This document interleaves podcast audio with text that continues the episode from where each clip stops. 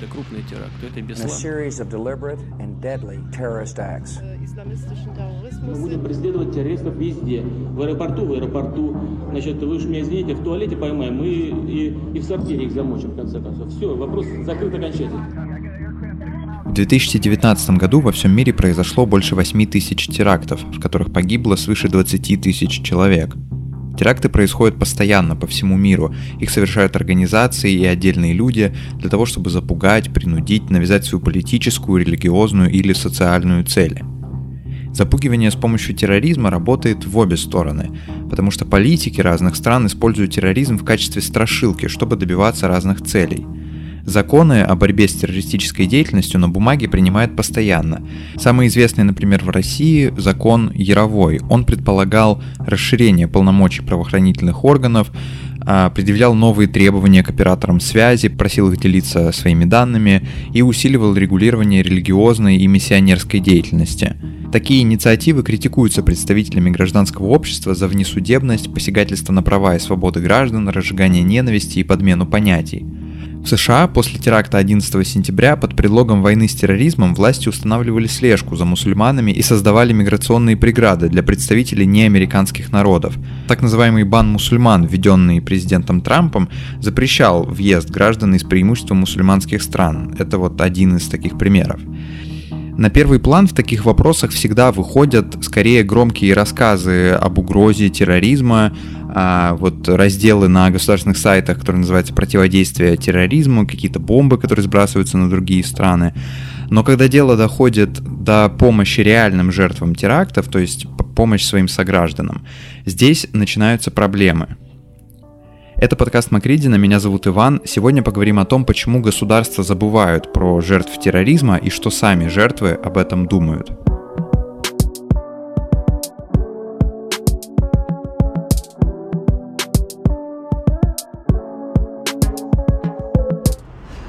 Наконец-то я добрался до Берлина, сам того не... сам не веря в это.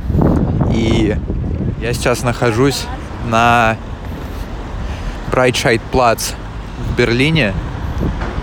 В апреле 2022 года я приехал в Германию для того, чтобы разобраться, как немецкое государство помогает жертвам терактов. 19 декабря 2016 года террорист тунисского происхождения по имени Анис Амри выехал на грузовике на большой фуре на Брайтшайдплац и протаранил эту площадь, пока здесь была рождественская ярмарка. Брайтшайдплац – это центр Сити Веста, главного делового центра западного Берлина. Здесь всегда людно, атмосфера где-то напоминает Москву или, может, Нью-Йорк. Представьте себе такое вот место, где занятые люди бегают туда-сюда со стаканчиками кофе, редко поднимают голову от экрана смартфона, вокруг офисы и коворкинги.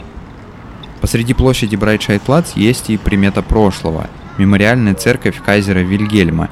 Ей больше ста лет, и во время Второй мировой войны она была разрушена из-за налета авиации, и с тех пор ее решили сохранить в виде мемориала, в таком вот виде, в назидание потомкам. Теперь разрушенный купол башни, который называют зубом из-за его вида, сильно контрастирует с новыми зданиями из бетона и стекла. 19 декабря 2016 года здесь, как и в других местах Берлина, была рождественская ярмарка.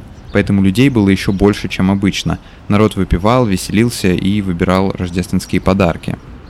В 8 вечера со стороны Канштрассе, это та улица, кстати, по которой я шел, записывая подводку, э, со стороны Канштрассе показалась фура с польскими номерами, загруженная тяжелыми стальными конструкциями.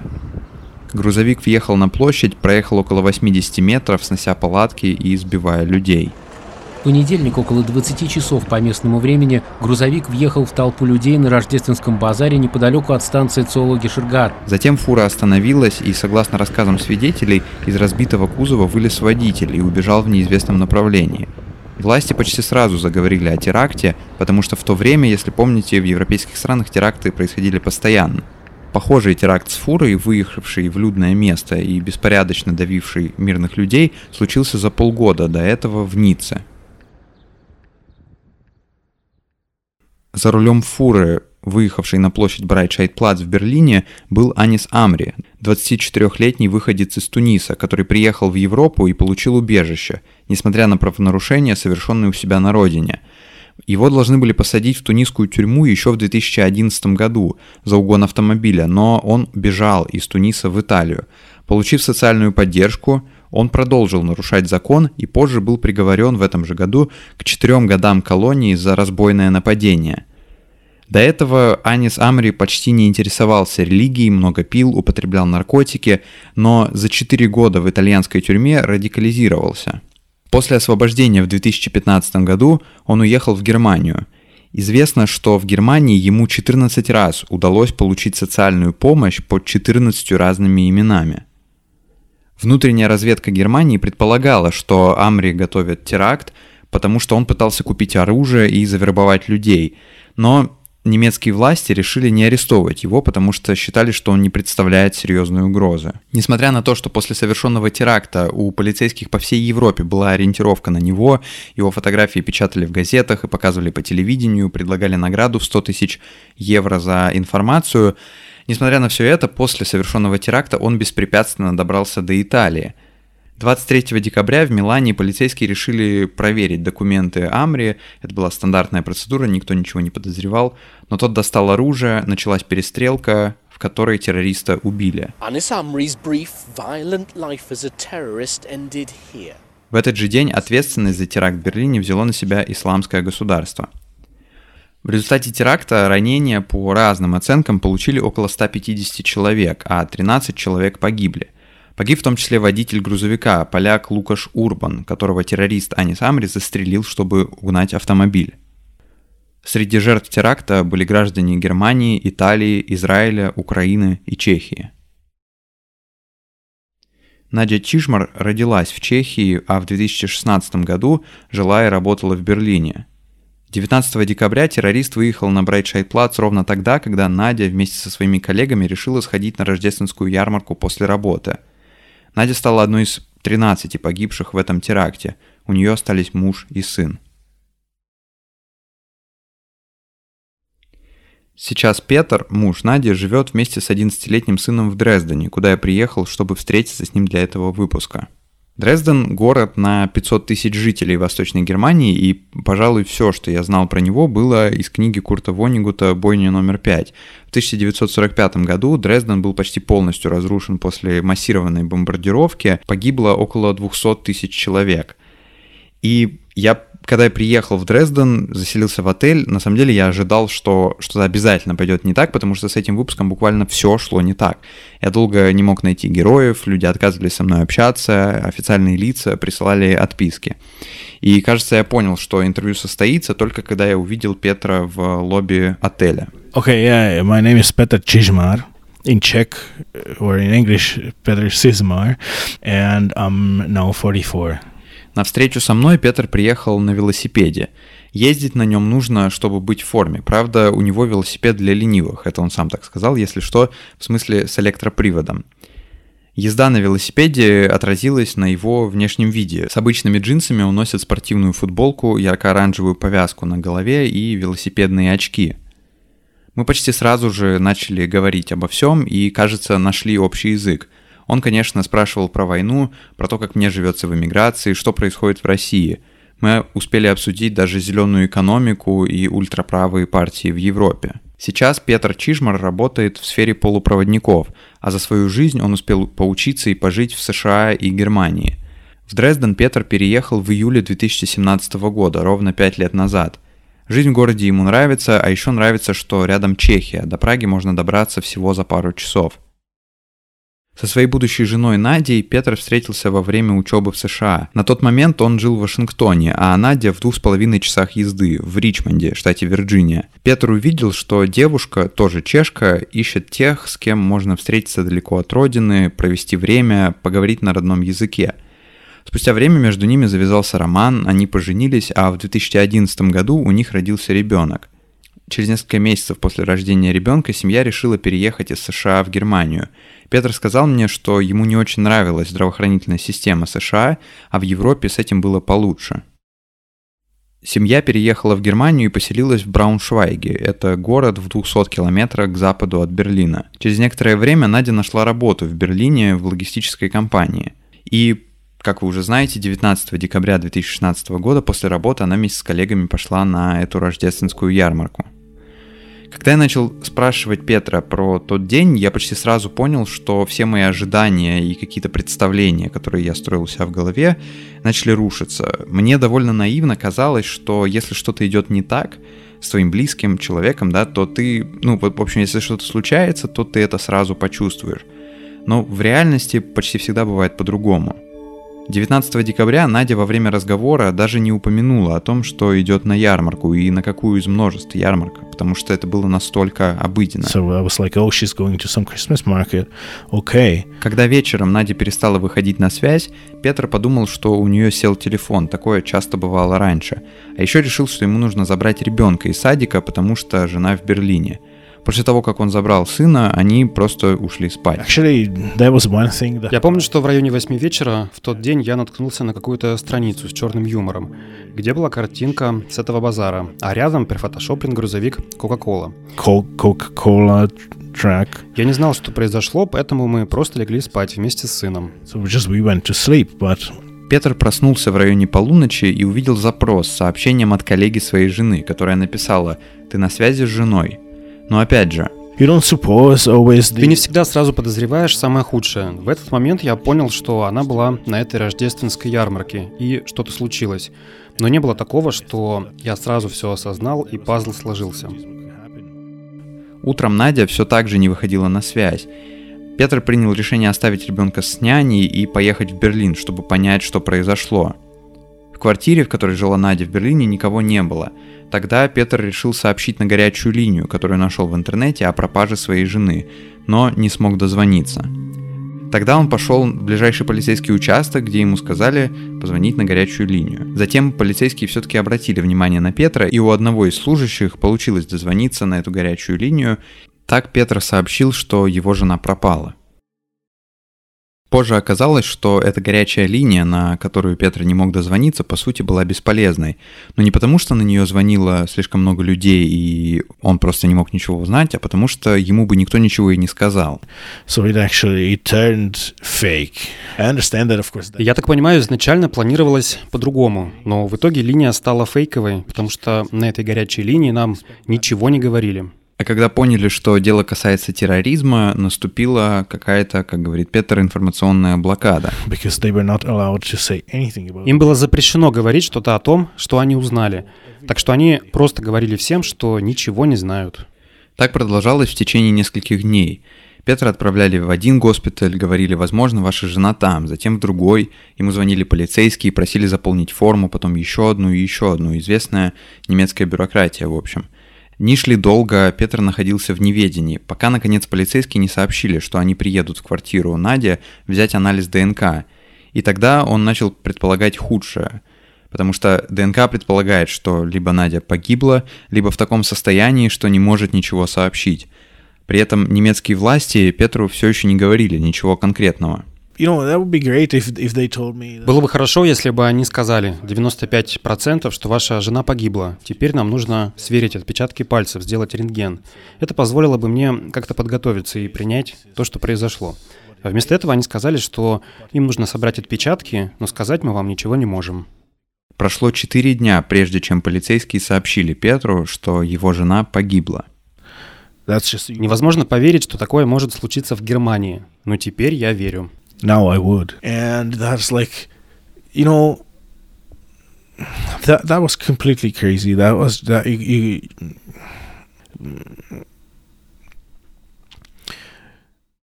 Непонимание, горечь и фрустрация, которые слышны и в голосе Петра, и в целом в его рассказе, кажется, определили его дальнейшие действия. Петр связался с посольством Чехии в Германии, потому что на тот момент и он, и его жена Надя были гражданами Чехии – он сообщил, что его жена погибла в террористической атаке и попросил помощи с транспортировкой тела в страну. Он хотел похоронить Надю на родине. И в посольстве его спросили, можно ли публиковать имя жены Он согласился, даже несмотря на то, что понимал, что это, скорее всего, привлечет внимание СМИ. Не то чтобы я сильно этого хотел, но я подумал, что если мы просто опубликуем сообщение о том, что погибла какая-то гражданка Чехии, это не очень срезонирует. А если мы назовем имя, люди поймут, что это был настоящий живой человек. Возможно, они его даже знали. Здесь нужно дать должное Петру, потому что он, кажется, один из немногих пострадавших в том теракте, кто со СМИ общается довольно активно. И, как мне показалось, именно поэтому Петр относительно спокоен в своих рассказах. Он, конечно, запинается и нервничает, но последовательно рассказывает свою историю и делится своим опытом, почти без эмоций. Мне показалось, что он не только принял мысль о том, что жены больше нет, но и определил для себя миссию – говорить о теракте – не только для Нади, но и для того, чтобы привлечь внимание к проблеме. Если об этом не говорить, то никто ничего и не узнает. Как ты можешь что-то поменять, если никто не знает, что проблема вообще есть? Другие пострадавшие говорить отказывались, к кому бы я ни обращался. В какой-то момент несколько коллег-журналистов из Германии даже написали, что мне вряд ли удастся поговорить с кем-то из пострадавших, потому что государство засекретило данные и просит людей не общаться с прессой. Частично это похоже на правду, если список из 13 погибших в теракте известен, например, их имена есть даже в статье в Википедии, то имена пострадавших не разглашаются. Правда, уже позже Петр сказал мне, что сомневается, что власти просили кого-то не общаться с прессой, и, возможно, у родственников жертв, у пострадавших и у немецких чиновников просто не было времени со мной пообщаться. Вообще политики, когда дело касается терроризма, действительно не очень любят говорить. Причем, ладно, с прессой, понятно, почему, неудобные вопросы и все такое. Но почему-то и с простыми пострадавшими власти предпочитают молчать. Или использовать какие-то общие фразы, увиливать, переводить стрелки друг на друга. В общем, моим слушателям, например, из России такое наверняка знакомо. Но как обычно выглядит государственная помощь тем, кто пострадал в терактах? Об этом после короткой паузы.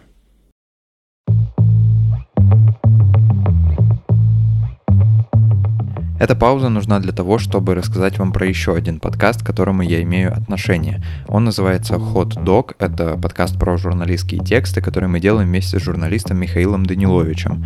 В этом сезоне мы общаемся с журналистами, которые написали классные тексты на русском языке, а потом Миша задает им вопросы про то, как их тексты были сделаны, почему они сделаны именно так и, например, какие были сложности при подготовке.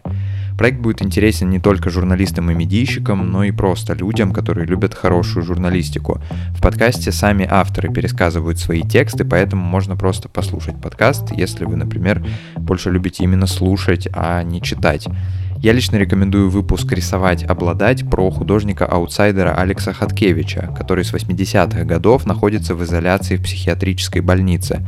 При этом парадоксальным образом его работы похожи на работы художников, которые находятся на свободе.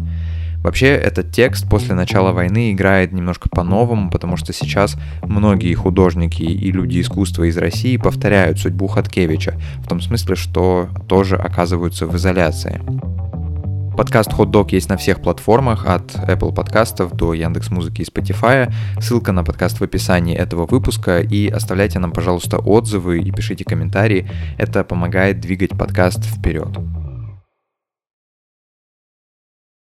Если изучить то, как сейчас выглядит помощь для пострадавших в любых терактах, почти в любых странах, первая мысль, которая возникает – отсутствие какой-либо системы, протокола и, в общем говоря, хаос – при этом, я думаю, вам известно, как изначально реагирует правительство разных стран на теракты. Давайте я напомню, если вы вдруг забыли. Есть несколько известных, скажем так, паттернов поведения. Первый и самый очевидный, ну, помимо, разумеется, соболезнований, выплачивание компенсаций. Знакомая многим фраза «после теракта там-то, там-то, пострадавшим и семьям погибших будут выплачены компенсации в размере таком-то, таком-то». Компенсации эти почти всегда единовременные, но бывает и по-другому. Например, если человек получает степень инвалидности после теракта, ему могут начать выплачивать пенсию по инвалидности. Но на деле, конечно, так бывает не всегда. Еще один известный пример первой реакции на теракты – психологическая помощь. Устоявшаяся также фраза «на месте происшествия работают психологи». В России с этим проблем больше, чем в других странах, например, Европы, поскольку в целом культура психологической помощи в России не очень развита. Опять же, здесь я говорю именно про помощь со стороны государства.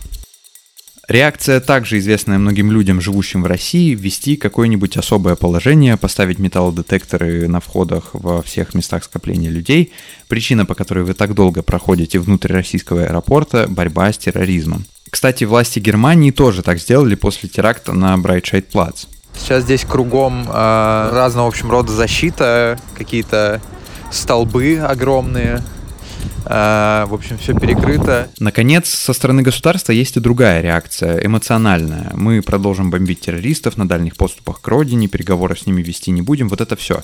Здесь особенно отличаются правители, эксплуатирующие мачо-культуру. В плен никого не брать ликвидировать бандитов на месте. Чтобы преступники поняли, что возмездие неизбежно. Вернемся в Дрезден. Like that, okay? Okay, so... Сидя в номере отеля, Петр продолжал спокойным, почти без эмоций голосом рассказывать мне про свой опыт как жертвы теракта и шокировать меня все новыми и новыми подробностями. На каждый вопрос я получал ответ, который убеждал меня, что проблема с помощью тем, кто пострадал от терроризма, не просто политическая. Она, что называется, вне политики. Не зависит от того, демократия в стране, автократия или тоталитаризм. Правительство Германии не связывалось с Петром и другими пострадавшими до конца января. Власти объясняли, что у них не было адреса пострадавших в теракте, поэтому они не смогли отправить, например, письма с соболезнованиями. Чехия по отношению к Петру и его сыну вела себя лучше. Посольство помогло с транспортировкой тела жены на родину, да и просто как бы страна была на связи, что называется. Спустя время на связь вышло и немецкое правительство. Они выплатили мне и моему сыну по 10 тысяч евро. Это помогло. Я смог организовать похороны. Конечно, человеческая жизнь не может стоить 10 тысяч евро, но эти деньги точно были подспорьем. Правда, в тот момент появился национальный немецкий атрибут – бюрократия. Нам пришлось заполнять кучу форм, чтобы получить деньги. Каждый день мы получали по 2-3 формы на заполнение. В какой-то момент документов стало так много, что Петру предложили юридическую помощь. Специалист объяснял ему, что точно нужно заполнять, а что нет. Из-за бюрократии случались и другие, скажем так, конфузы. Например, почти сразу после теракта стало известно, что пострадавшие на Брайтшайд-Плац могут вовсе не получить никаких компенсаций. Все дело в лакуне немецкого законодательства, которое предполагало, что терактом не может считаться происшествие с участием автомобиля, даже если это фура, протаранившая площадь. К счастью, эту лакуну заметили и убрали. Потеря матери сильно ударила по маленькому сыну Петра и Наде, поэтому помощь требовалась и ему. Петр рассказал мне, что после теракта сын боялся сидеть на уличных верандах, потому что думал, что сейчас появится грузовик и всех задавят. Then... Потом он говорил о том, что он будет делать, когда они убьют меня. То есть он как бы уже готовился к этой ситуации. Сейчас сыну Петра 11 лет. Он знает и понимает, что произошло с его мамой, но после теракта все было иначе. Стало понятно, что трагедия сильно повлияла на ментальное здоровье ребенка, и у него начались проблемы с обучением в школе. Переехав из Берлина в Дрезден в 2017 году, Петр решил обратиться за помощью психологов. И это был ужасный опыт. Они вообще не помогли. Наоборот, они хотели нас контролировать, инспектировать нашу квартиру. Я даже нанял адвоката, чтобы избавиться от них. Не думаю, что это было организовано государством. Скорее всего, это просто непрофессионализм психологов. Скорее всего, нам просто не повезло. Они ничего не объясняли, только говорили, делайте то, что мы вам говорим, потому что иначе есть риск развития болезни у вашего ребенка. Из-за этого опыта с психологами Петру даже пришлось нанять адвоката, чтобы чувствовать себя увереннее в общении с ними, потому что, ну, например, чтобы запрашивать информацию о симптомах и диагнозе ребенка и понимать, что с этим делать. После появления адвоката психологи стали вести себя корректно. Политики Германии встречались с жертвами теракта на Брайтшайд-Плац несколько раз. Жертвы встречались даже с Ангелой Меркель, бывшим канцлером Германии, поскольку пострадавшие и родственники жертв считали, что Меркель как минимум частично ответственна за этот теракт. Конечно, потому что миграционная политика Меркель не предполагала серьезную проверку тех, кто приезжал в Германию. Собственно, в случае с Анисом Амри вы сами это поняли. Несмотря на то, что, как я говорил ранее, с пострадавшими и родственниками жертв не связывались до января, в мемориальной церкви кайзера Вильгельма, которая находится в центре площади Брайтшайд-Плац, на следующий день после теракта провели службу в память о погибших. Это, напомню, было тогда, когда Петр все еще не знал, жива его жена или нет. Как писал тогда Тагис Шпигель, это, если что, одно из крупнейших немецких изданий, на мемориальную службу не пустили тех, кто потерял близких – Власти объяснили это тем, что в церкви находились высокопоставленные чиновники, в том числе Меркель. И вообще, когда я только начинал готовить этот выпуск, первое отличие, которое я заметил, сравнивая опыт Германии и, например, России, как раз в реакции властей – мне казалось, что отличие очень важное. Немецкие власти почти сразу же признали, что они сделали недостаточно для того, чтобы этот теракт предотвратить, и что их реакция на последствия была неправильной. Мне казалось это очень необычным, поскольку мы не привыкли, что в России чиновник может выйти и сказать, что он был неправ, ошибся и не выполнил свою работу. Но чем глубже я раскапывал эту тему, тем отчетливее понимал, что никакой разницы толком и нет. Ведь если вы признаете вину, то, наверное, нужно назвать виновных. И вот тут как раз основная проблема. Они сказали нам, что провалили помощь, что это точно провал системы. Но никто не взял на себя ответственность. Ничьей виной это не стало. А потом несколько людей из органов даже получили повышение. Никто не потерял работу. Nobody's fault. Я спросил Петра, почему, как ему кажется, все так произошло. Uh, Дело в том, что ничего подобного не происходило в Германии до этого, и власти были не готовы. У них не было всех нужных документов и форм, они постоянно импровизировали. Я помню, что в одной из форм был вопрос, какова ваша связь с террористом? Они отправляли нас в разные отделы и не понимали, кто из них за что отвечает.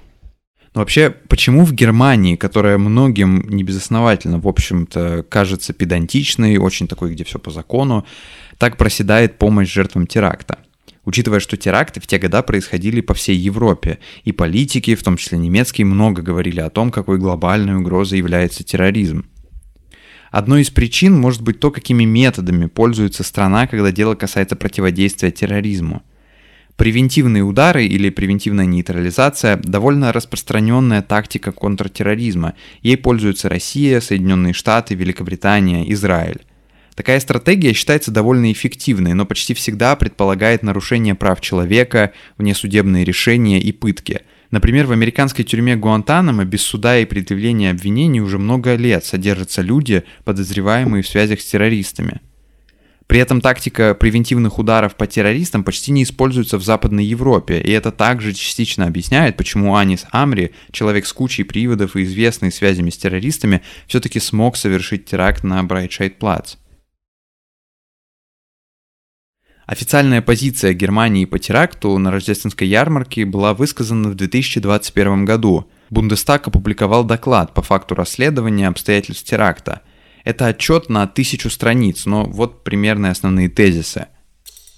Комитет убежден в невозможности предотвратить нападение Аниса Амри. Согласно заявлению комитета, ответственность за это несли как отдельные просчеты и промахи, так и структурные проблемы в ответственных органах власти. Ни один из отдельных просчетов и упущений не имел особого веса, но в совокупности они привели к тому, что нападение не было предотвращено. Комитет убежден, что за прошедшее время были достигнуты значительные улучшения во всех областях для устранения структурных проблем. Но необходимые меры не принимались слишком долго. И мое любимое, также имели место задержки и упущения в законодательстве, в отношении которых комитет просит проявить снисхождение. В целом же доклад напоминает то, о чем говорил Петр. Все виноваты, но кто конкретно, не очень понятно. После теракта в Германии создали комитеты по помощи жертвам терактов – и еще в январе я обратился за комментарием к немецким чиновникам, но они ответили, что не могут ничем делиться, не могут говорить о работе с пострадавшими, не могут говорить, с кем конкретно они работали. За несколько недель до публикации этого выпуска я снова обратился за комментарием к Паскалю Коберу, уполномоченному по делам жертв внутренней террористической деятельности Германии, и Клаусу Грёхлеру. Он был руководителем расследования, по итогам которого опубликовали тот самый доклад. Ответа от них я не получил.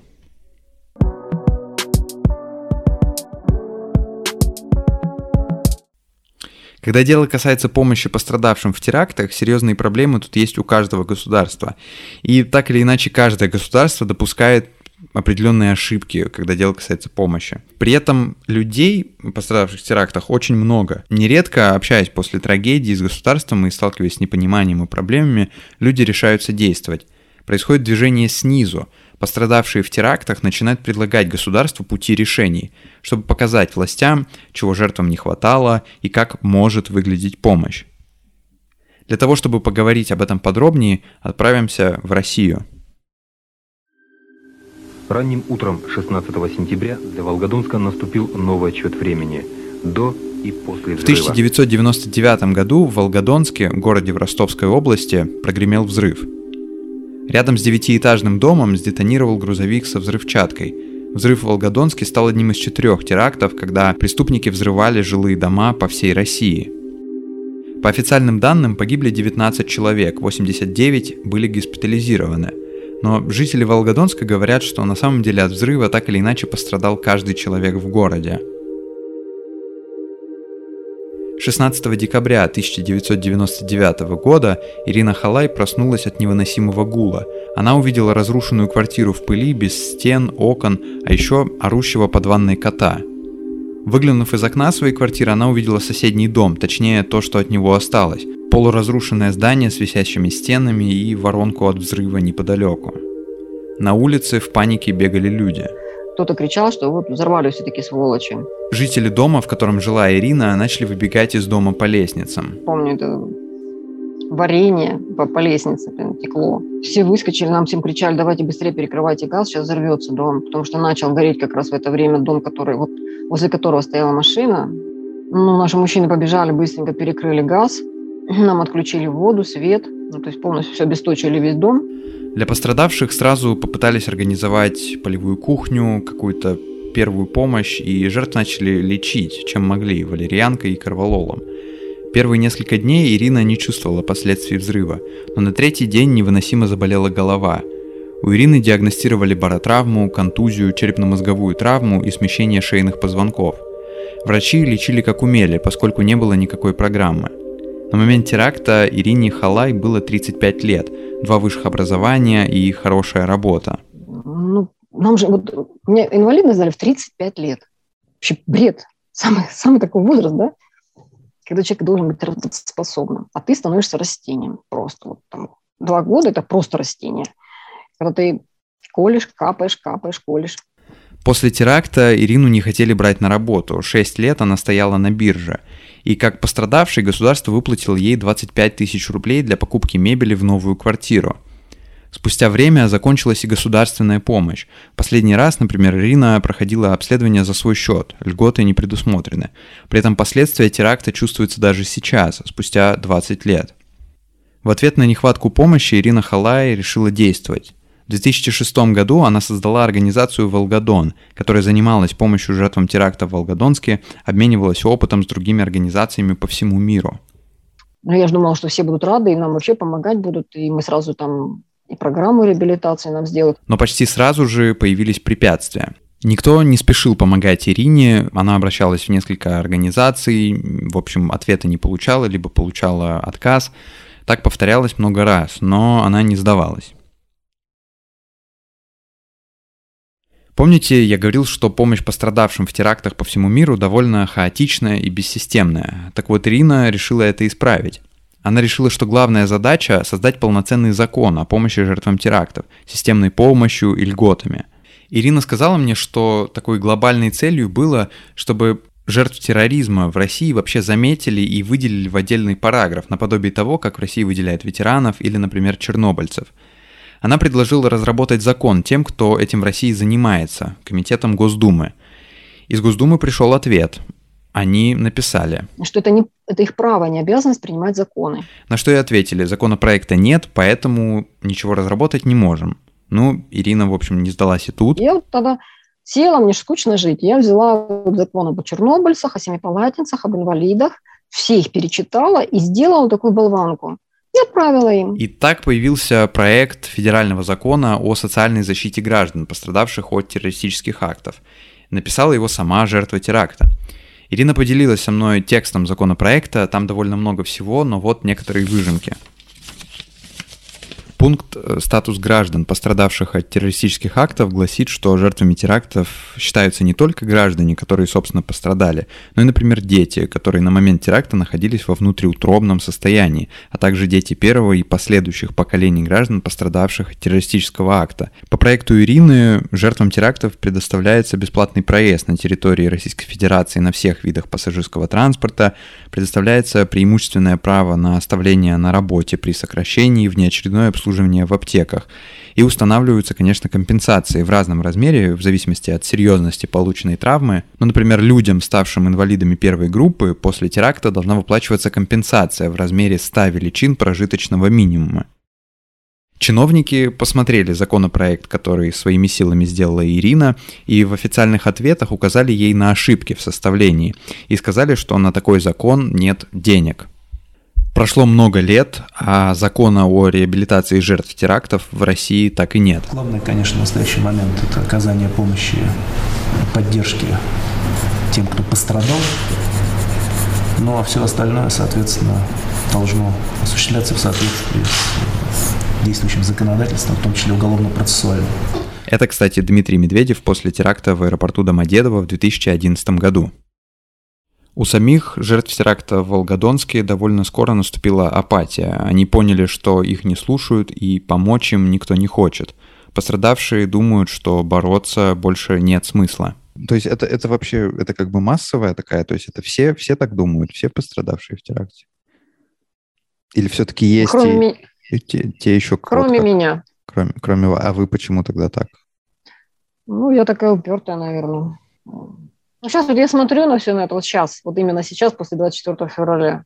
Я думаю, ну, я, в принципе, билась со ветряными мельницами все эти годы. Вопрос о том, чего конкретно не хватало как пострадавшему в теракте, я задал и Петру Чижмару в Дрездене. Нельзя не давать никакой информации людям, которые ищут своих родственников, жен, родителей. Если вы не даете им никакой информации, это неправильно и надменно. Когда что-то такое случается, ты хочешь, чтобы рядом были люди, с которыми можно поговорить и что-то узнать. Этого у нас не было. А еще для ответа на этот вопрос я обратился к Дэйву Фортьеру. Um, Он пострадал в теракте на бостонском марафоне в 2013 году, а сейчас делает благотворительный фонд One World Strong, который занимается помощью жертвам терактов по всему миру. Кстати, Дэйв говорит, что власти Бостона действительно помогли пострадавшим в том теракте. Listening. It's just listening, okay. listening and, and looking and understanding. Дэйв считает, что ни власти, ни государству, ни родственникам тех, кто пострадал в терактах, не нужно забывать о том, что люди не восстанавливаются после таких происшествий быстро. Более того, он считает, что есть люди, которые стали свидетелями теракта, и с ними тоже нужно работать, потому что, возможно, они не пострадали физически, но увидели то, чего человек видеть не должен.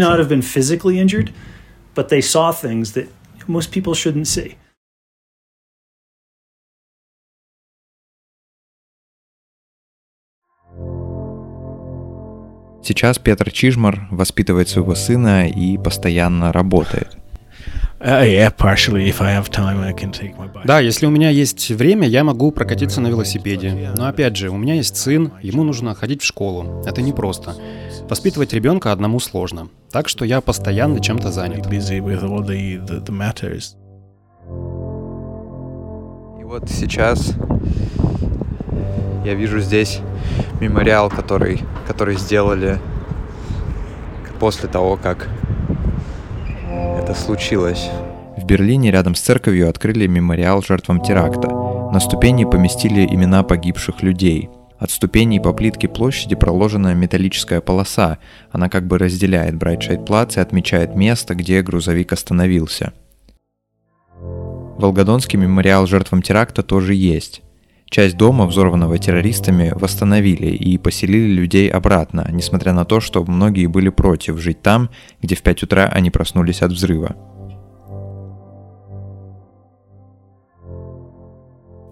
Мысль, которая была у меня в голове перед тем, как начать делать этот выпуск, довольно наивная. Зачем говорить про терроризм, но не помогать?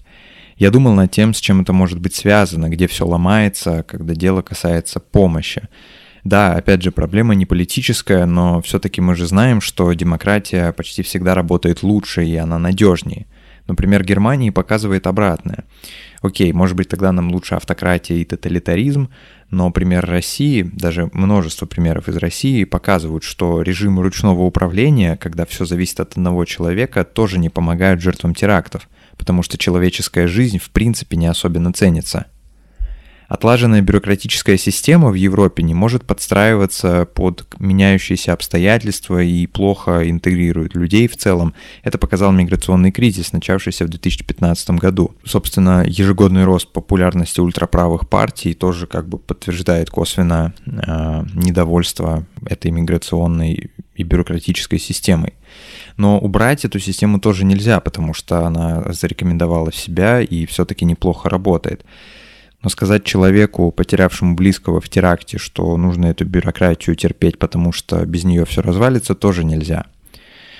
И сейчас, конечно, изучая то, как вот к жертвам относятся в России, невольно возникает мысль, останутся ли средства на помощь жертвам терактов сейчас, когда Россия ведет очень дорогую войну. Ответов на все эти вопросы у меня нет, но кажется, что их должны предоставлять политики, тем более если они постоянно трубят о глобальной угрозе и используют терроризм как предлог. Спасибо, что слушали этот выпуск. Напоминаю, что подкаст есть на всех платформах, в Apple подкастах, Google подкастах, Spotify, Яндекс Музыка и где бы то ни было еще. Мне будет приятно, если вы поставите лайк выпуску или оставите отзыв, это помогает продвигать подкаст вперед. Этот выпуск э, стал возможным благодаря многим классным людям. Хочется сказать спасибо Борису Бахайнски берлинскому фотографу, который делает проект Not Afraid о памяти жертвам терактов. Также спасибо пастору Мартину Гермеру, который работает в мемориальной церкви на Брайтшейд-Плац и который стал связующим звеном между пострадавшими в теракте и властями. Спасибо Дэйву Фортиеру, основателю благотворительной организации One World Strong, и спасибо Мише Даниловичу, моему коллеге и другу, за то, что был голосом Петра Чижмара в этом выпуске. И, конечно, огромное спасибо Петру Чижмару и Ирине Халай, пострадавшим в страшных терактах, но продолжающим бороться и открыто говорить о своем опыте.